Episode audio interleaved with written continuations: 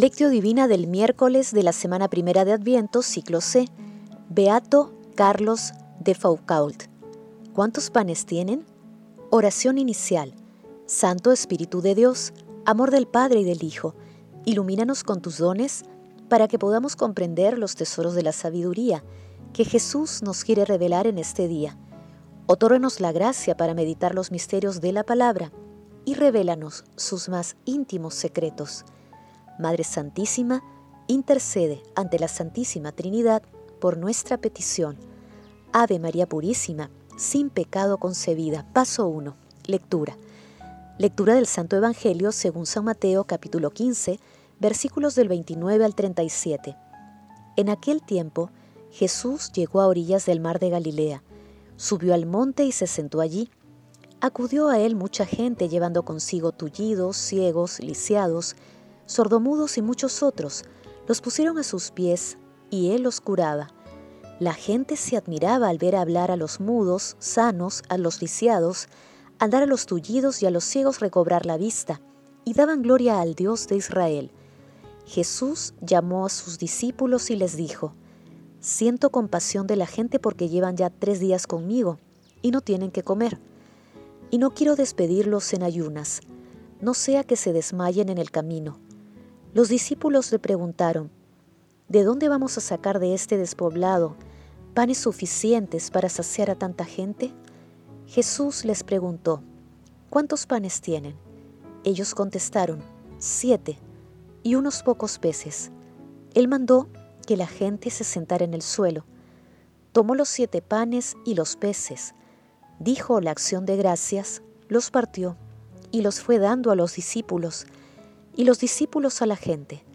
Comieron todos hasta saciarse y recogieron las sobras siete canastas llenas. Palabra del Señor, gloria a ti Señor Jesús. Todo nuestro ser debe ser una predicación viva, un reflejo de Jesús, un perfume de Jesús, algo que grita a Jesús, que hace ver a Jesús, que brilla como una imagen de Jesús. Hoy celebramos a Carlos de Foucault, nacido en Estrasburgo, Francia, el 15 de septiembre de 1858. Quedó huérfano a los seis años. Estudió con los jesuitas en Nancy y París entre 1872 y 1875. Entró en la Academia Militar en 1876. En 1880 fue enviado como oficial a Argelia. Renunció a su puesto para estudiar árabe, y hebreo.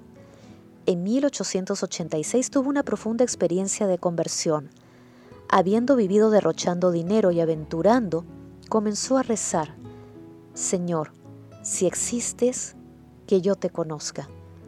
Un amigo lo dirigió al padre Ubelín, con quien se confesó y se convirtió en un hombre nuevo. Desde entonces optó por una vida muy sencilla. Ordenado sacerdote a los 43 años, 1901, parte al Sahara. Primero Beniabés, después Tamán Grasset, en medio de los tuaregs del hogar. En 1904 se dedicó a la evangelización de los tauregs, tribu nómada. Tradujo los evangelios al lenguaje taurec y escribió varios libros sobre ellos. En 1909 fundó la Unión de Hermanos y Hermanas del Sagrado Corazón para evangelizar las colonias francesas de África.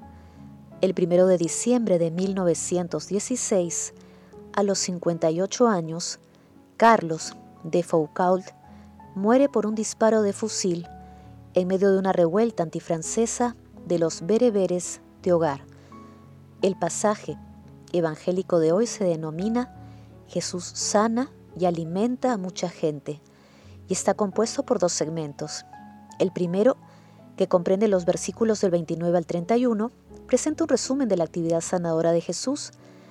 A él lo siguen multitudes, hombres y mujeres necesitados de sanación corporal y espiritual. En suma, personas necesitadas de liberación. La gente se admira y da gloria a Dios por las sanaciones que observa y recibe.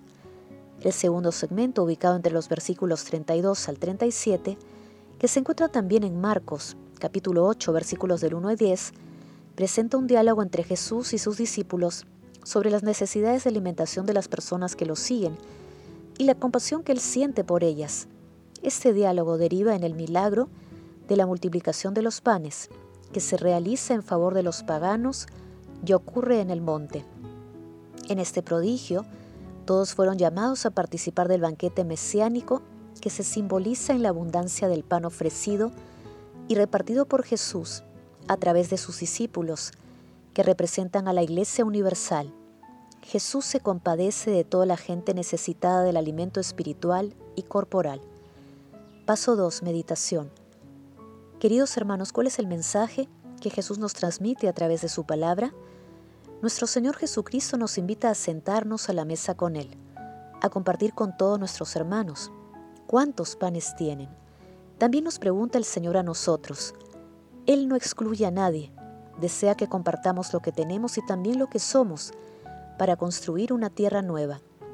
Así como mucha gente lleva ante los pies de Jesús a muchas personas necesitadas de salud espiritual y corporal, así también nosotros debemos llevar hacia Jesús a nuestros hermanos que están alejados de los preceptos cristianos. Lo podemos hacer a través de la oración o también mediante una invitación expresa para que nuestros hermanos acudan a las comunidades orantes y se acerquen al Rey de Reyes. Todos los creyentes deben enseñar a quienes no tienen fe y a los enfermos a postrarse ante nuestro Señor Jesucristo para recuperar la salud del cuerpo y del alma, la fe y el compartir motivados por la compasión de nuestro Señor Jesucristo son el fundamento para la generación del milagro. Hermanos, a la luz de la palabra de Dios respondamos, tenemos compasión por los problemas que aquejan a las personas más necesitadas, nos compadecemos por el futuro de la humanidad si no cambiamos nuestros hábitos de consumo, ¿a qué nos sentimos llamados en este adviento? Que las respuestas a estas preguntas nos ayuden a ser más solidarios, de acuerdo con las enseñanzas de nuestro Señor Jesucristo. Jesús, María y José nos aman. Paso 3. Oración. Señor y Dios nuestro, prepara nuestros corazones con tu poder divino, para que cuando lleve Cristo, tu Hijo, nos encuentre dignos del banquete de la vida eterna y merezcamos recibir de su mano el alimento celestial. Padre eterno, Padre lleno de amor, te pedimos por las comunidades cristianas para que llenas de asombro y alegría reciban el pan de la salvación y lo distribuyan a toda la humanidad que tiene hambre y sed de nuestro Señor Jesucristo. Padre eterno, por tu inmenso amor, dígnate dar y conservar los frutos de la tierra, para que a nadie le falte el pan de cada día. Amado Jesús, te alabamos y te bendecimos, y te damos gracias por tanta bondad y misericordia, por todas las obras que has hecho en nuestras vidas. Enséñanos a compartir con nuestros hermanos más necesitados los bienes espirituales y materiales que has puesto en nosotros. Bendito seas por siempre, amado Señor. Amado Jesús, ten piedad de los difuntos y ábreles las puertas de tu mansión eterna. María Madre Santísima, Madre del Adviento, intercede ante la Santísima Trinidad por nuestras peticiones. Amén. Paso 4. Contemplación y acción. Contemplemos a nuestro Señor Jesucristo con un texto de Carlos de Foucault.